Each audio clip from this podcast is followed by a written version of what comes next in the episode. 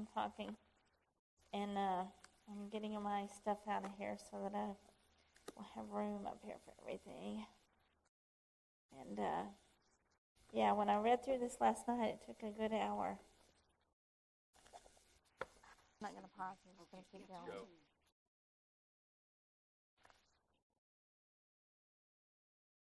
Good morning, ladies. I'm so excited that God has given me this opportunity to be here and to teach the lessons on seeking the shepherd. Before we get started, I'd like to start with a prayer.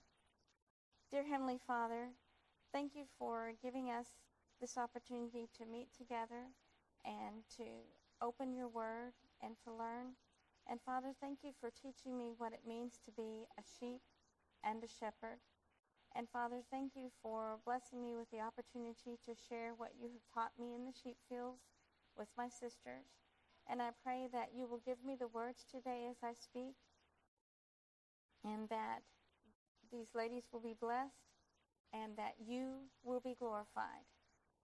In Jesus' name, amen. Today, sisters, if you'll indulge, me, I'd like to spend most of my time giving my testimony of what God, my shepherd, has done for me and for Kip. Kip had been struggling with feeling his prayers stopped at the ceiling, and he wasn't feeling God's peace in general. It is so hard to explain God's peace and want to share that more than anything with your husband. But you can't do it for him. It has to be a heart thing with God. Deaf people had begun coming the summer before and needed some transportation. However, at that point, Kip felt the distance was too far and the sacrifice too great to commit to weekly transportation. Then God gave us the Dark Valley experience that changed everything, ending with a mountaintop experience. Let me share how seeking the shepherd first has had an impact on our lives and our marriage. Beginning on November 25th, 2016, Black Friday, through March 25th, 2017, Kip was suffering from chest pain that waxed and waned. By February, it became nonstop, more severe with any activity, even walking from one room to another. On Wednesday, March 22nd, it was greatly affecting his breathing. He was convinced he had an upper respiratory infection, and finally on Saturday afternoon, March 25th, he said he couldn't take it anymore and was going to urgent care. The upper respiratory infection was actually pneumonia, bad enough that he was not getting enough oxygen, and therefore it drove him to seek medical attention. Up until then, even though he was in intense pain, he was hearing what he wanted to hear from the doctor. It's not your heart. It's probably acid reflux. He drove a school bus full of children daily over four months with chest pain, and by the grace of God, nothing happened. I am convinced God used the pneumonia to get him to seek urgent medical attention. Still, he wouldn't go to the emergency room until urgent care said he must, and they were concerned enough to recommend ambulance transport. I drove him to the hospital and sent a Facebook post, 4:55 p.m. At ER with Kip, referred by urgent care. Chest X-rays show pneumonia with low blood pressure and low oxygen. That revved up the prayer chain. They started him on oxygen immediately. He had just finished a chest x ray, and they were trying to get an IV started by the time I went back to join him. His veins were very hard to stick, and he was dehydrated to make matters worse. Different nurses and techs took turns trying to get the blood started and, and start an IV. It took nine or ten sticks to get the blood for the phlebotomist to get an IV and to get an IV started. When the emergency doctor came in to let us know that he felt the pneumonia should be watched overnight, especially since his blood oxygen was still low, even though he was breathing pure oxygen. Kip said he didn't want to stay. He just wanted to get an antibiotic and go home.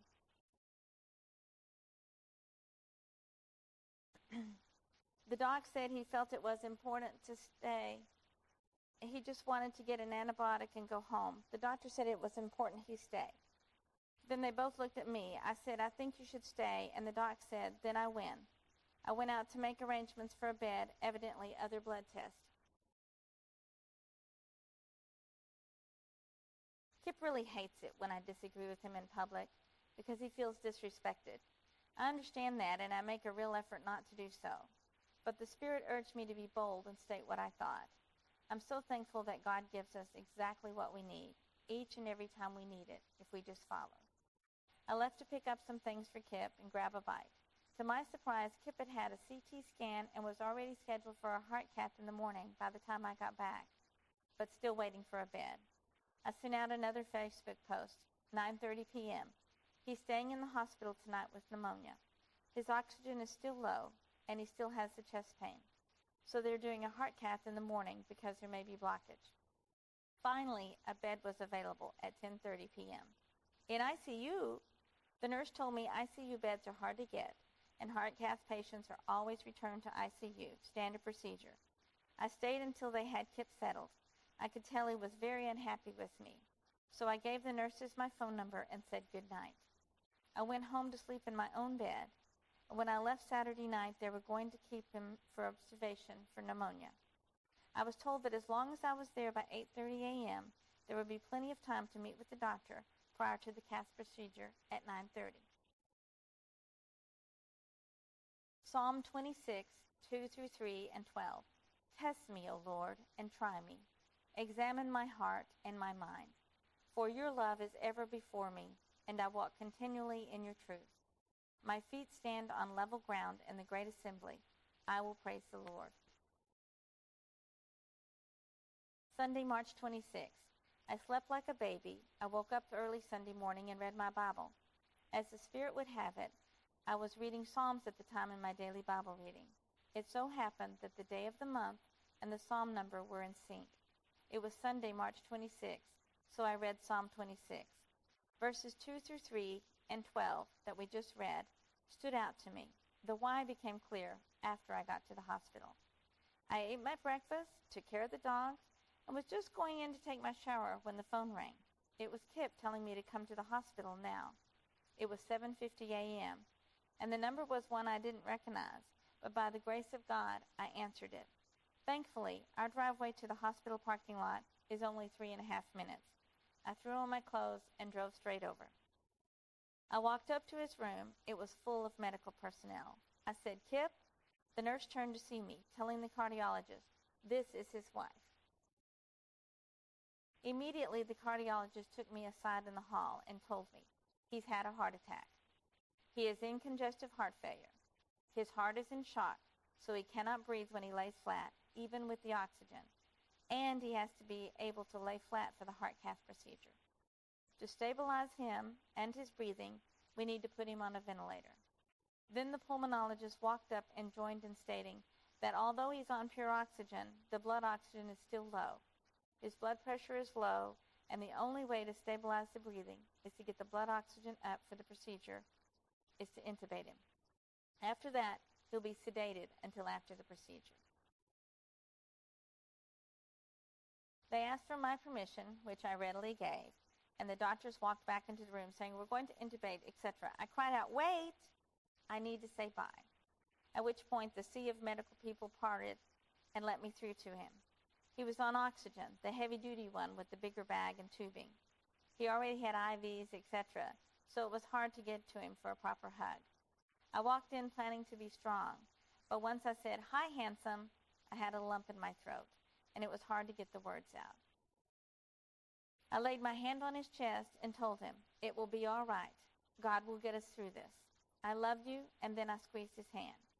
He mouthed, I love you, as he squeezed my hand. Then I had to hurry out because the tears were starting to flow. Thoughts were flooding through my mind. I didn't know if I would ever see him alive again.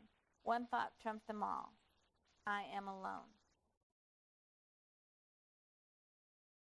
One of the biggest lies that Satan tells us in a crisis you are alone. Look around. Do you see anyone? Where is your God now? Don't believe the lies. God promised never to leave us. Pulmonologist told me, We'll come get you as soon as we have him on the ventilator. Wait in the waiting room. As I walked down the hall, I could hear doctors giving orders until I got out of the double doors. In the waiting room, I called Val and Crystal. Val had already planned to come up after Bible class they were about 90 minutes south of San Antonio, but she said they were on their way to the hospital and would be there as soon as they could be. I called my best friend Sherry in Houston and told her, and then I called my sister Lisa. Understand that even though Lisa grew up in the church, she had become an atheist with her husband, a biochemist. Brilliant ignorance.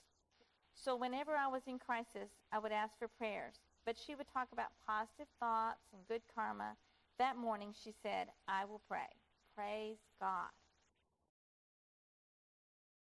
I sent a Facebook post at 8:44. Kip has congestive heart failure. Had to be put on a ventilator to stabilize breathing for the heart cath. Resting in the Lord. By the way, some folks I later found out misread that as he was already at rest with the Lord. Thank God it wasn't. I was sitting in the empty waiting room, and the pulmonologist himself walked in to get me. He sat down across from me and told me that Kip is really fortunate that he was in the hospital when he had the heart attack, and even now. He had the Widowmaker. Most people don't get that opportunity. I knew he was right, and I was thanking God for the pneumonia that put him there. He told me, He is very sick, but we will pray for him and take good care of him. Then he walked me back to Kip's room. I know that there was God's way of telling me, Baby, you are not alone. I'm right here with you every step of the way. As I felt God embrace my soul, it gave me the strength to see Kip. He was lying stiff, sedated, and cold with the ventilator breathing for him. When I walked in, the blood oxygen was up, but then it started dropping. The pulmonologist was there pumping various drugs in him to raise the blood level, blood oxygen level. It was time for the heart cath, but the cardiologist was told to wait an hour while he stabilized him. I decided to talk to Kip as if I knew he could hear me. I stroked his hair and held his hand. With the paralytic and the swelling, he felt more dead than alive. But God was in control, and I was begging him for complete healing. Even so, the Spirit gave me the courage to end every prayer with, Your will, not mine, but give me the strength. I sent a text to John Skipworth at 9:36 a.m. during Bible class. He's not stable with the oxygen, so they are waiting on the procedure. When Val, Jason, and the kids arrived, I brought Val and Alyssa back to the room. Alyssa walked in, started shaking, and walked back into the hall. It was too much. Val was pretty shook up, too, seeing him like that. An hour after he was supposed to be doing the heart cath, he was finally stable enough to take him down. We followed him down to the cath lab and waited the ho- down the hall in the waiting room. I sent another text to John Skipworth. 11:13. He's stable and in the cath lab now.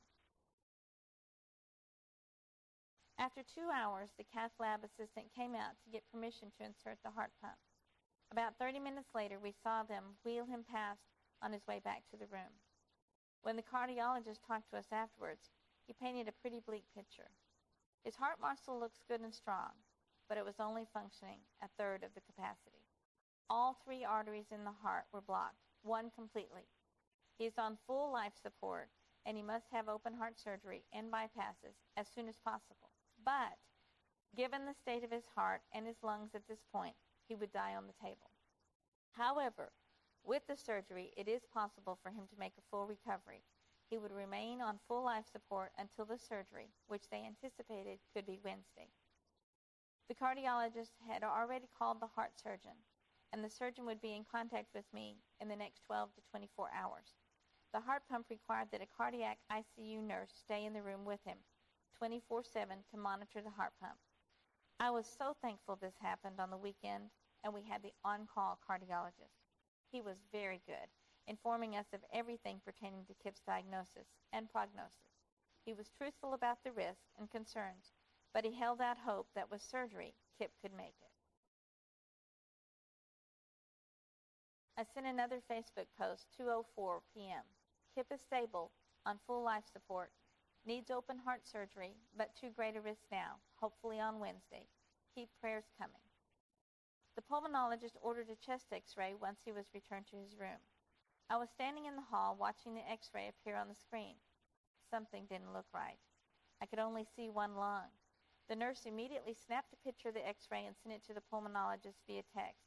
I barely had time to get into the room once they removed the machine before the pulmonologist ran in. He said Kip's left lung had collapsed.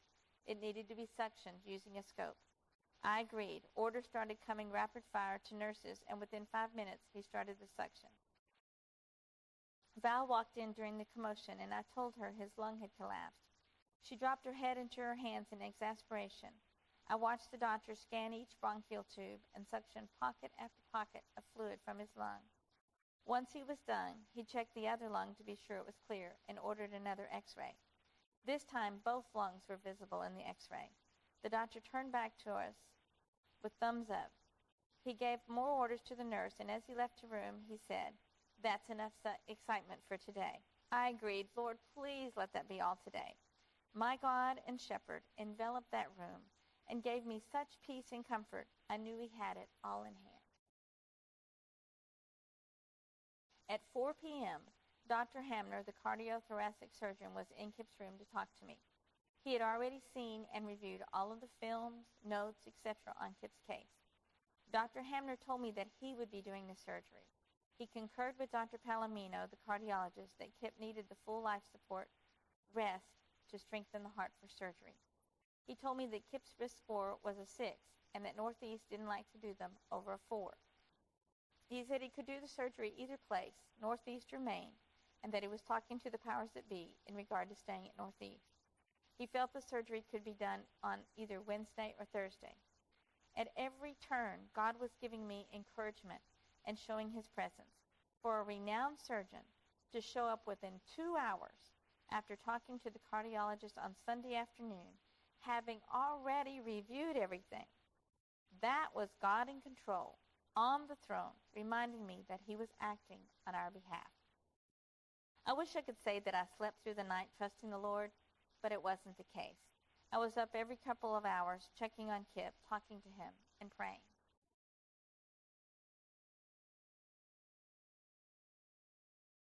Psalm 27:14 Wait for the Lord. Be strong and take heart and wait for the Lord.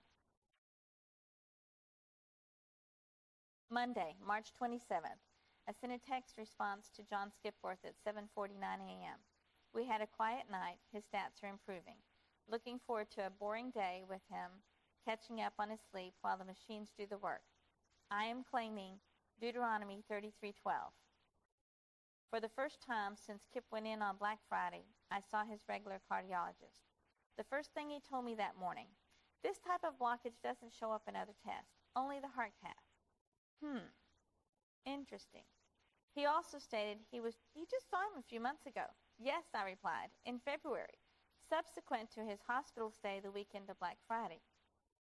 A little later, orders came by to stop the paralytic IV and to reduce the sedation, but maintain a sleep state. By the time the day shift was over, the sedation dosage had been reduced by almost half. He was still asleep, but he no longer felt cold to the touch. In fact, his feet were toasty warm. Other than that, nothing happened that day. Praise God. It was a boring day, and his body was able to rest and recover from the trauma of the day before. It was a quiet day for me, too. I was able to do my Bible study, enjoy the visitors, and talk to Kip. I spoke to him off and on all day.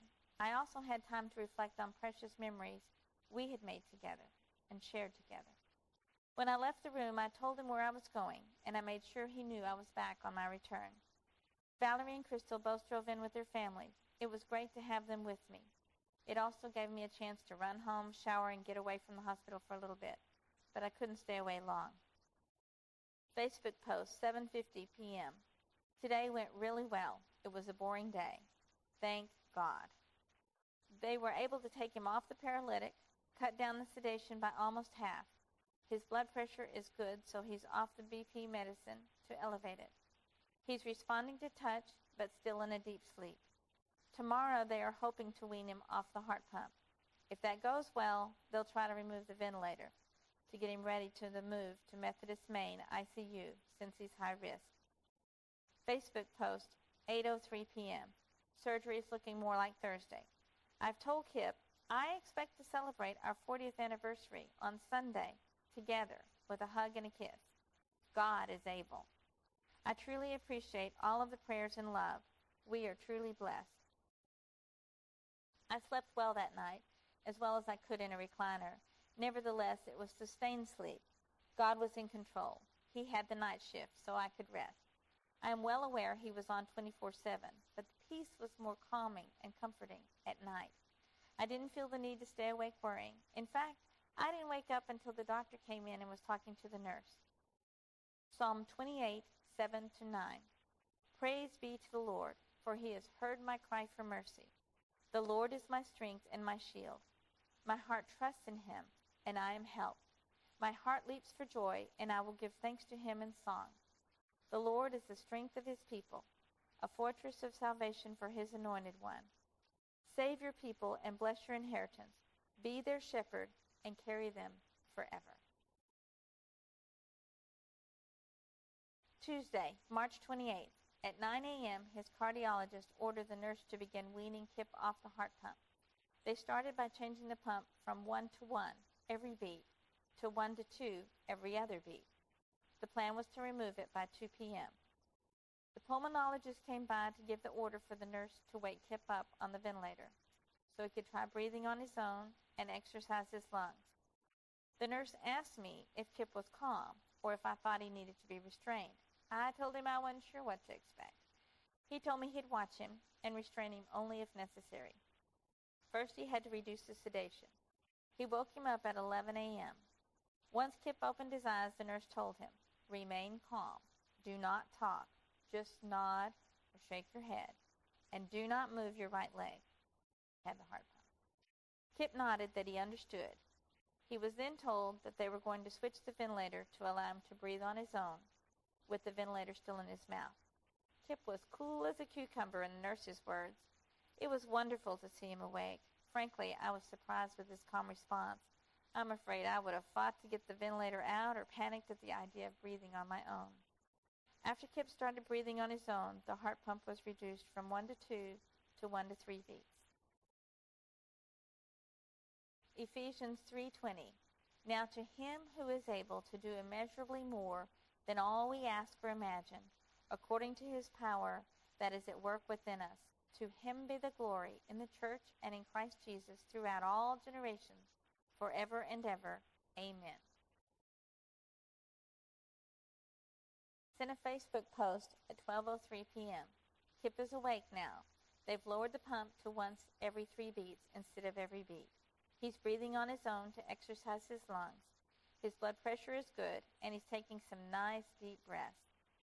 The best part is I can see his baby blues and he squeezed my hand. God is good, just waiting and trusting in him. Kip tried to sign to me that he was cold. Unfortunately, I was in the wife mode, not the interpreter, and I didn't recognize it at first. Poor guy, I know that was frustrating. Kip continued to do well and was awake until 12:45. By that time he was exhausted. He was returned to the ventilator breathing for him with sedation. I was thrilled to see him awake, but happy to see him resting again. His heart was able to maintain the beat on its own successfully, so the heart pump was removed around 2 p.m. as scheduled. The pulmonologist told me that they would be transferring him with the ventilator and it would remain until after surgery. I have to admit, I was a little relieved. I was nervous about the transfer already and didn't want him to be without anything that he needed to be safe. Kip's sister Kathy and my sister Liz, Lisa both came into town to be with me. It was a blessing to have them here.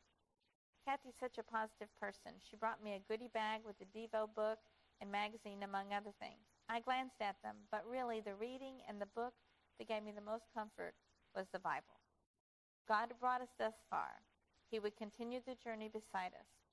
That's the peace that passes understanding.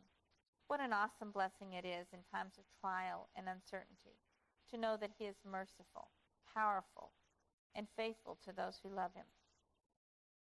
It's important to note that the starting point for the peace is a relationship with the Lord, then an overflow from the heart, followed by God's cascade of peace and joy, as Philippians 4 4 through 7 illustrates.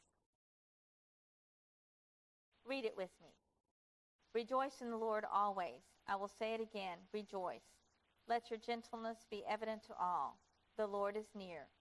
Do not be anxious about anything, but in everything, by prayer and petition, with thanksgiving, present your requests to God. And the peace of God, which transcends all understanding, will guard your hearts and your minds in Christ Jesus. Facebook post 6:30 p.m. Kip had a great day. The heart pump was removed at 2 and he's holding his own. He breathed on his own awake for almost 2 hours. It must have been exhausting. He still had the vent tube so he couldn't talk, but he could sign one-handed. It would have been great if his interpreter wife had understood immediately, but I was clueless at first. We'll have a good laugh about that later. And we did. He's back asleep on the ventilator and will be transferred that way. He's looking good for the move tomorrow to Methodist Main. Don't know what time yet. If all goes well, surgery will be Thursday. God blessed us with a window of time to see each other and hold hands. What an awesome God we serve. Psalm 29:11. The Lord gives strength to his people. The Lord blesses his people with peace. And John 14:27. Jesus tells us, "Peace I leave with you. My perfect peace I give to you. Not as the world gives do I give you. Do not let your heart be troubled, nor let it be afraid. Let my perfect peace calm you in every circumstance and give you courage and strength for every challenge. Satan knows he can't snatch you from the shepherd's hand, so he tries to rob you of your peace, to disorient you. And on this slide, it's referring to John 10:27. My sheep hear my voice, and I know them, and they follow me. And I give unto them eternal life, and they shall never perish, neither shall any pluck them out of my hand. And the picture on the slide is of a giant hand holding this incredibly tiny lamb, sleep, sleeping peacefully. At 6:45 a.m., Kip's cardiologist asked, "Have you prepared your family?" I told him it's a great. I told him that they know it's a grave risk. His response, "You better prepare your family." Satan in his darkness was in the room again, trying to shake my faith, but I refused to believe it. I knew we were in the valley of the shadow of death, but I knew we were not alone. My shepherd was with me, and one way or another, he would get us home. I knew God is able. I asked for his will, but I was also begging him to let us have more time in this life together. I called both girls and talked with them. I was thankful that the decision in the future lay in the hands of my God and my shepherd, not Satan, and certainly not mine. His perfect peace continued to wash over me as I sought the shepherd with all of my might. Doubt and faith collide in the valley. The only way to defeat Satan is to trust the shepherd and stand in his shadow.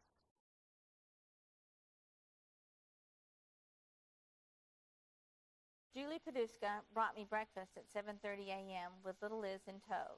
Liz is 4 and curious, and to her mother's embarrassment, she started into the room to say, "Hi, Mr. Kip." I thought it was adorable, a welcome distraction.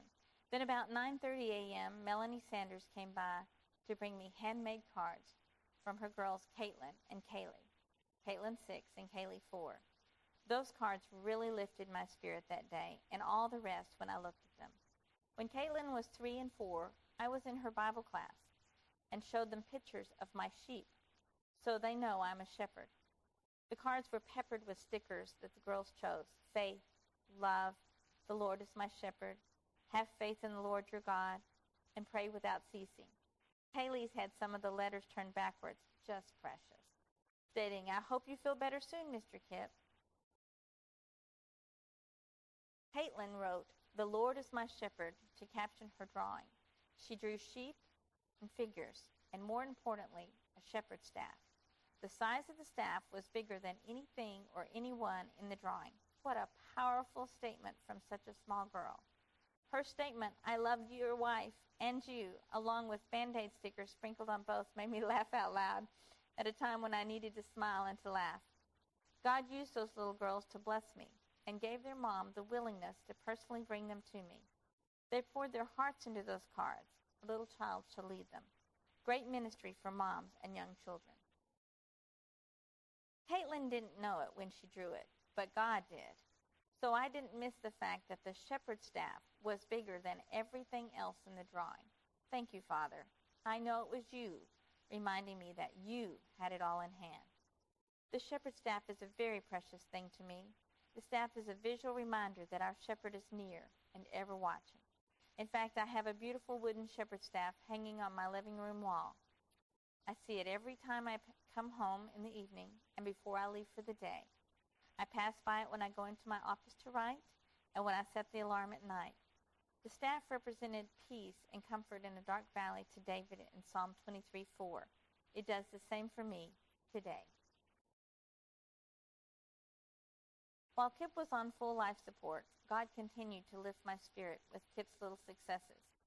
To some that came to visit and the healthcare professionals that worked with him, I must have appeared delusional, or at very least, in denial.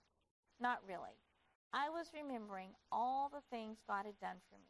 I recalled another time in my life and our marriage that God acted above and beyond what I could imagine.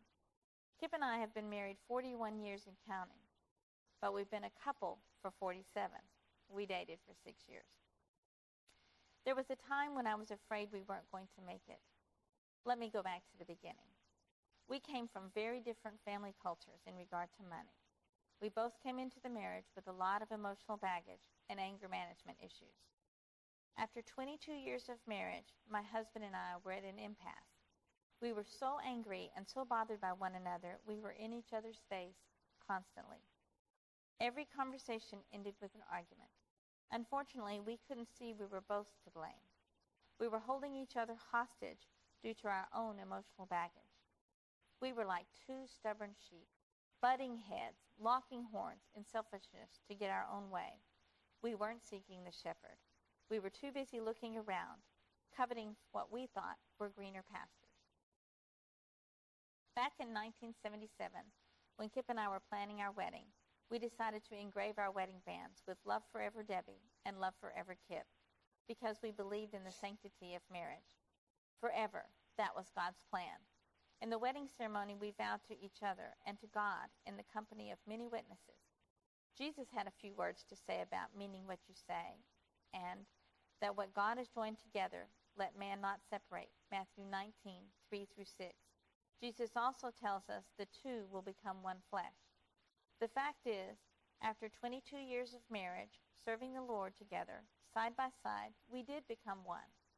Even with all the anger and animosity we felt for each other before the separation, the separation itself made us feel like we'd undergone an amputation, experiencing phantom pain.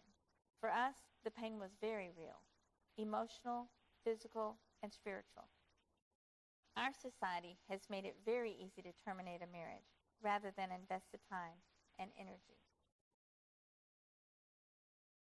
I remember telling my maternal grandmother, Mary Mom, that we had separated, but that we have a plan, and Lord willing, it will work out. Mary Mom told me, Debbie, in all my years going to church, following God, I do remember there was once a couple that separated and came back together stronger than ever, stronger than ever, and fervent for the Lord. That's exactly what I needed to hear that first week of the separation. It gave me hope. God did it once. He can do it again with us. I held on to that hope for dear life. God knows how desperately I clung to him and his hope. I was like a cast sheep, the lost sheep, but I knew the shepherd would come to my aid before it was too late. If I gave up on Kip or us, that would be the end. This marriage was so badly broken that only the hand of God could put it back together the way it was intended to be.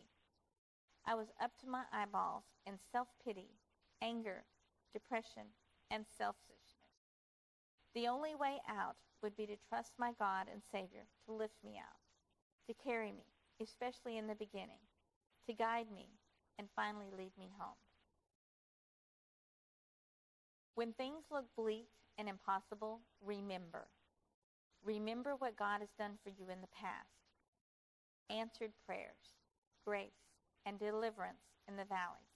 Remember, He is the same yesterday, today, and tomorrow. Satan would tell me God is expecting too much of you. Leave the narrow path and follow me.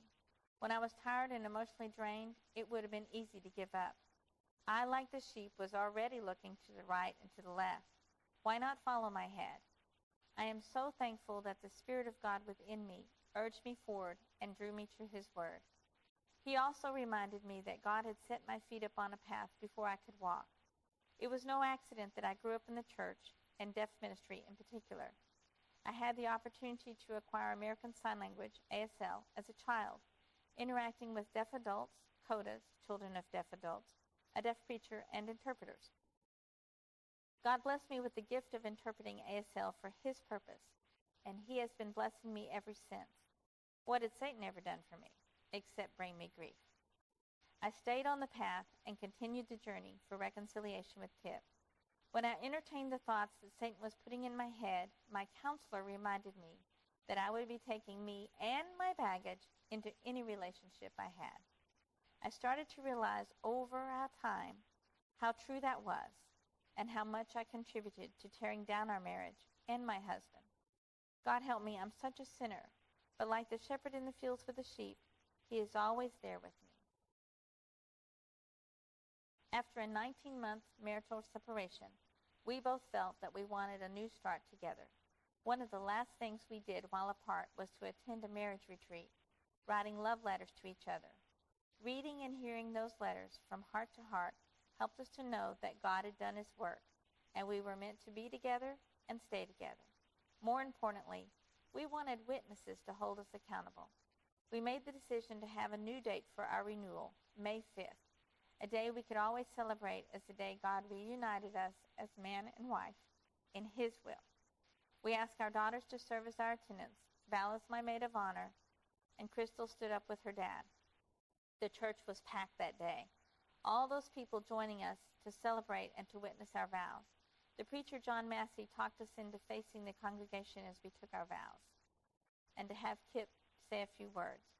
I will never forget what Kip said to those in attendance. Thank you to our counselors for helping Debbie and I to understand each other. I want to thank our preacher for the spiritual guidance he has given me for the past two years and helped me to recommit my life to the Lord, to make sure that God and I are in close relationship. I want to thank my daughters, Crystal and Valerie, up here participating with us, because we are not only reuniting a marriage, we are reuniting a family and I want to thank them for their patience in putting up with their parents, and most of all, to thank Debbie for expressing her desire for us to be united again.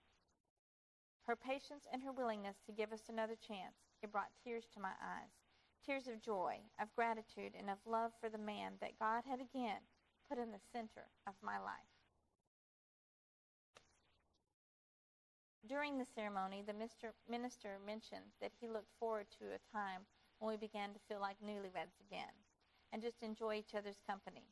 He also asked those in attendance to sign a poster that we could hang in our home to remind us of their encouragement and to keep us focused on God and each other. It hangs in our bedroom as a constant reminder of God's work in our lives. Please understand, Kip and I are still imperfect people, working God's plan as husband and wife. Yet we are so much better today. We have learned the value of discussing honestly how we feel about anything that is or has the potential to be an issue. We do not want to give Satan a foothold in our marriage again. We learned the hard way that real communication requires listening, honesty, and a real effort to understand what the other is saying and feeling. We own our feelings, but we have to be careful not to use them against each other.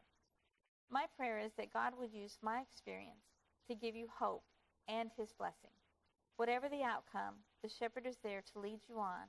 Just be sure it is the shepherd's voice you are following. This year, May 5th, 2018, we celebrated our 17th anniversary of that vow renewal.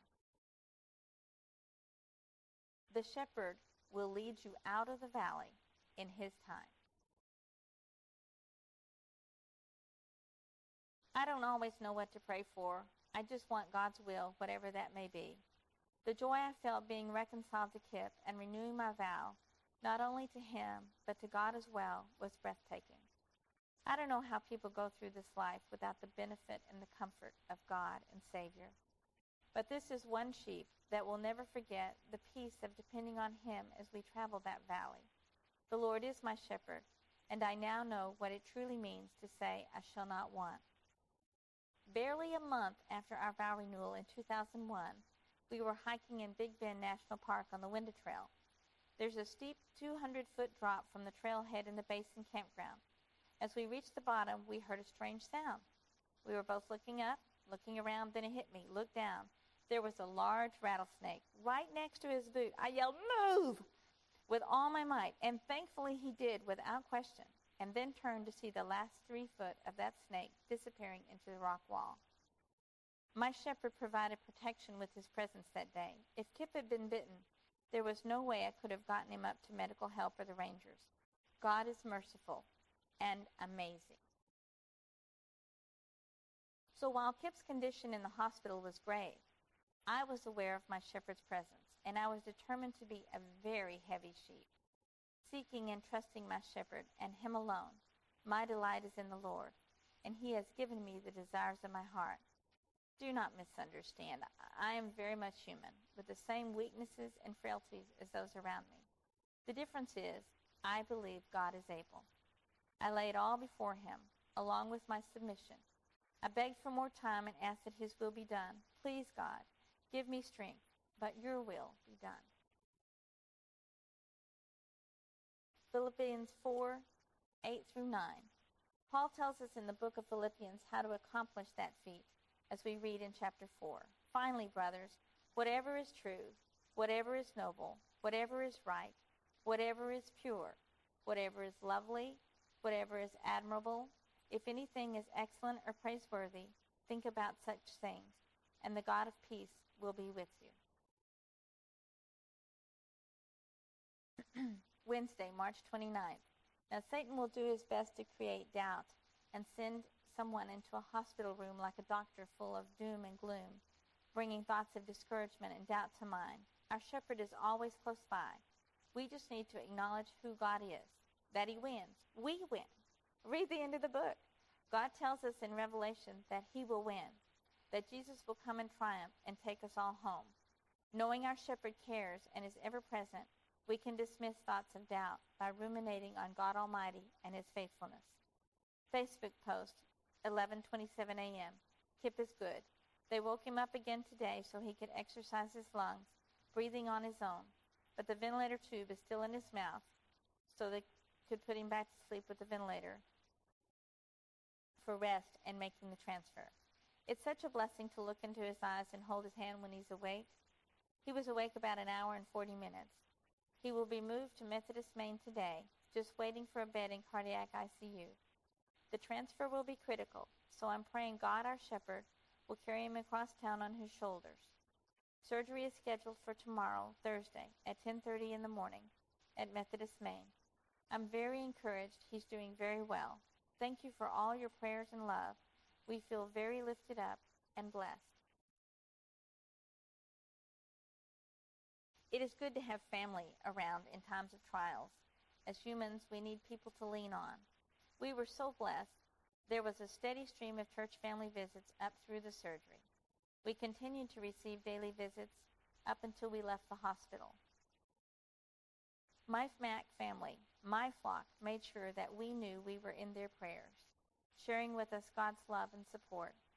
Daily, I had brothers and sisters in Christ asking if I needed anything. Could they bring me anything or something, meals or anything else? It was a wonderful lesson in humility because my first thought was to say, No, I'm fine, I don't need anything.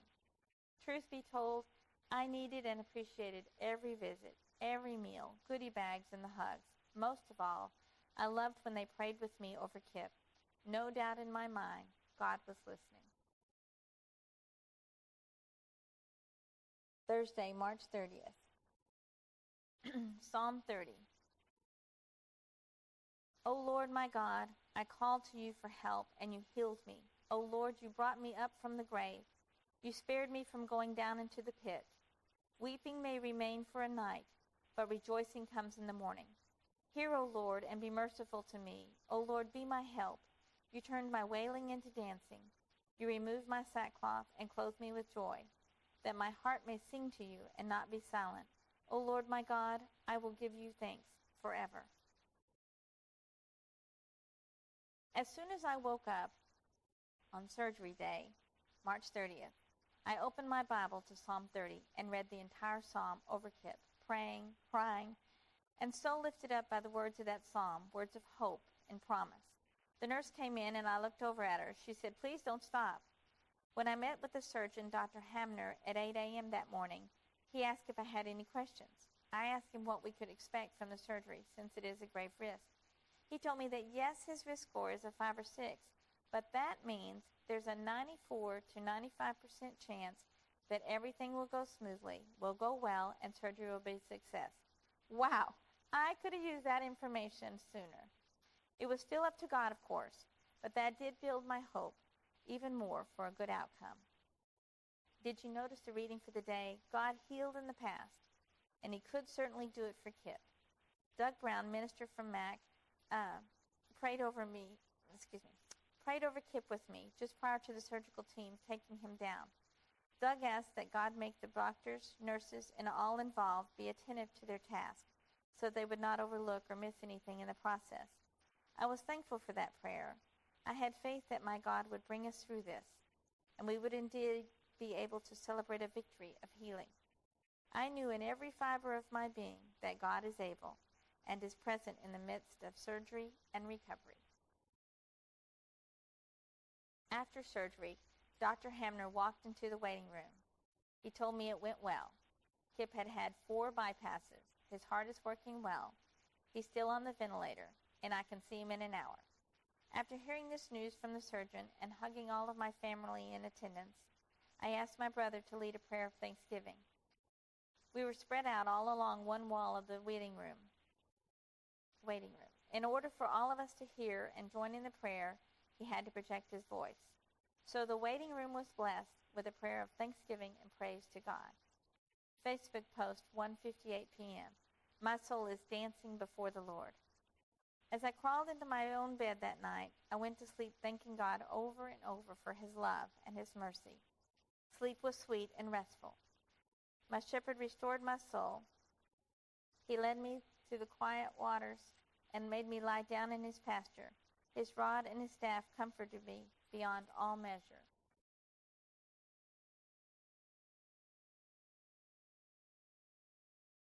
Psalm 31, 6 through 7, 19 through 22, and 24. I trust in the Lord. I will be glad and rejoice in your love, for you saw my affliction and knew the anguish of my soul. But I trust in you, O Lord. I say, You are my God. How great is your goodness, which you have stored up for those who fear you, which you bestow in the sight of men on those who take refuge in you.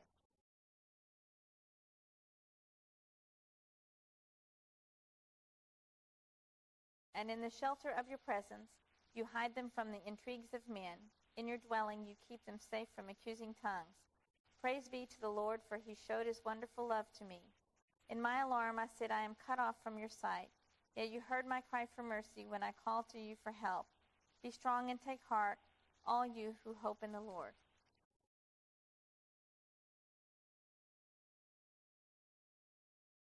In Psalm 2:12, Blessed are all those who take refuge in him. 8 a.m., April 2nd. Happy anniversary. Kip is alive and well to celebrate with me. What a wonderful day. To walk into Kip's post ICU room, see him sitting up in bed with a smile on his face and love in his eyes as he told me, Happy anniversary. My heart was so full. The man I loved, the only man for me, was indeed alive and well. That God was merciful to us, giving us more time to live together on this earth. Praise his holy name. We decided that with a new lease on life, we wanted and needed to rededicate ourselves to the Lord and his service.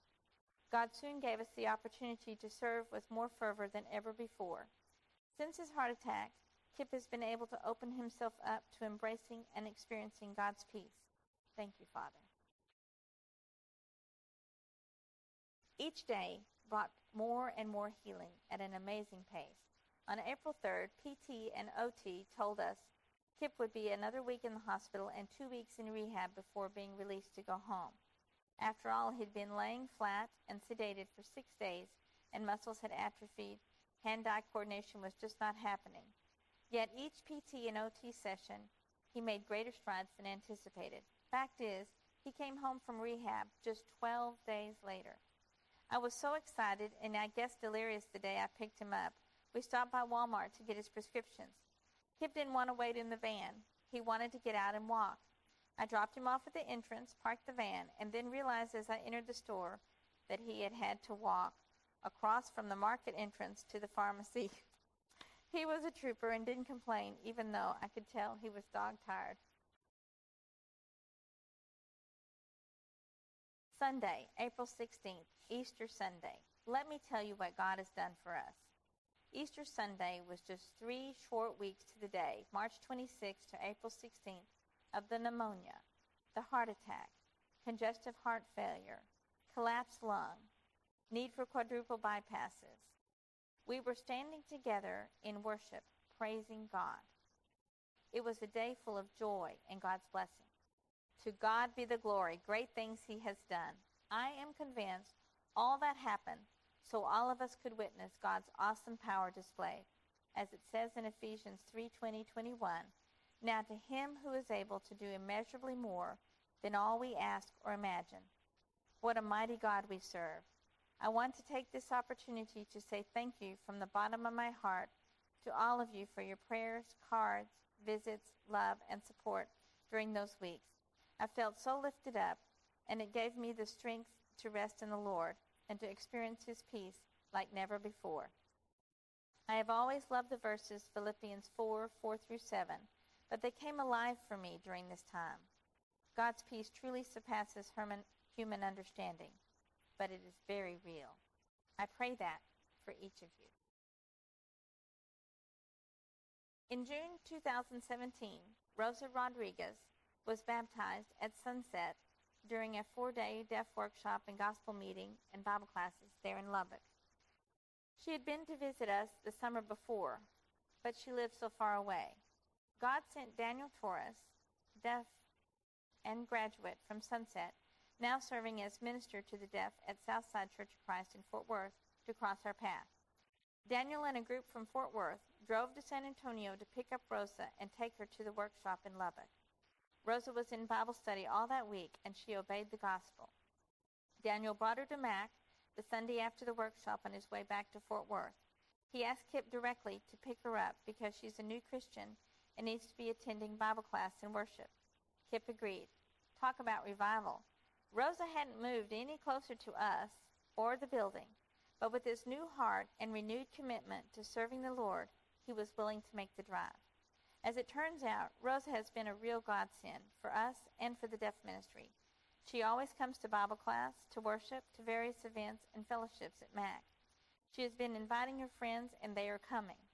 She is excited about the Lord and can't help but share her faith. She is so eager to win souls, she wrote a song which the deaf, which for the deaf is more poetry and visual imagery. The song is about the choice we have to follow Jesus or not, and it is quite moving. It's titled Your Choice. For those who seek him, our shepherd will always add you to his flock and provide what you need to grow and mature. Deuteronomy 4:29 But from there you will seek the Lord your God and you will find him if you search for him with all your heart and all your soul amplified God told the Israelites in Hosea 5:15 through 6:3, "I will go away and return to my place on high until they acknowledge their offense and bear their guilt and seek my face. In their distress they will earnestly seek me, saying, Come and let us return in repentance to the Lord, for he has torn us, but he will heal us. He has wounded us, but he will bandage us.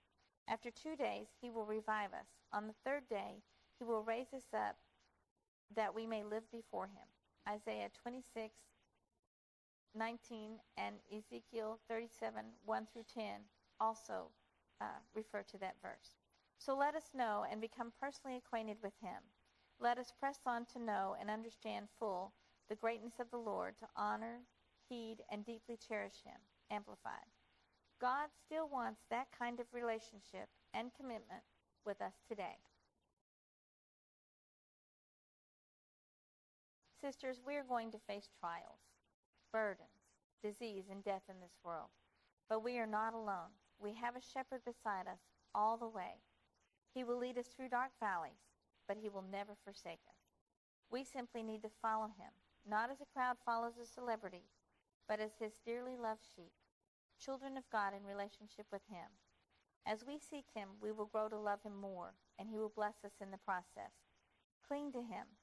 Fight to stand with him and not be moved, because when the journey is over and we enter the fold for the last time in heaven, the peace that passes understanding that sustained us here will overflow with joy in the glory of the promised land. Thank you. The lesson is yours.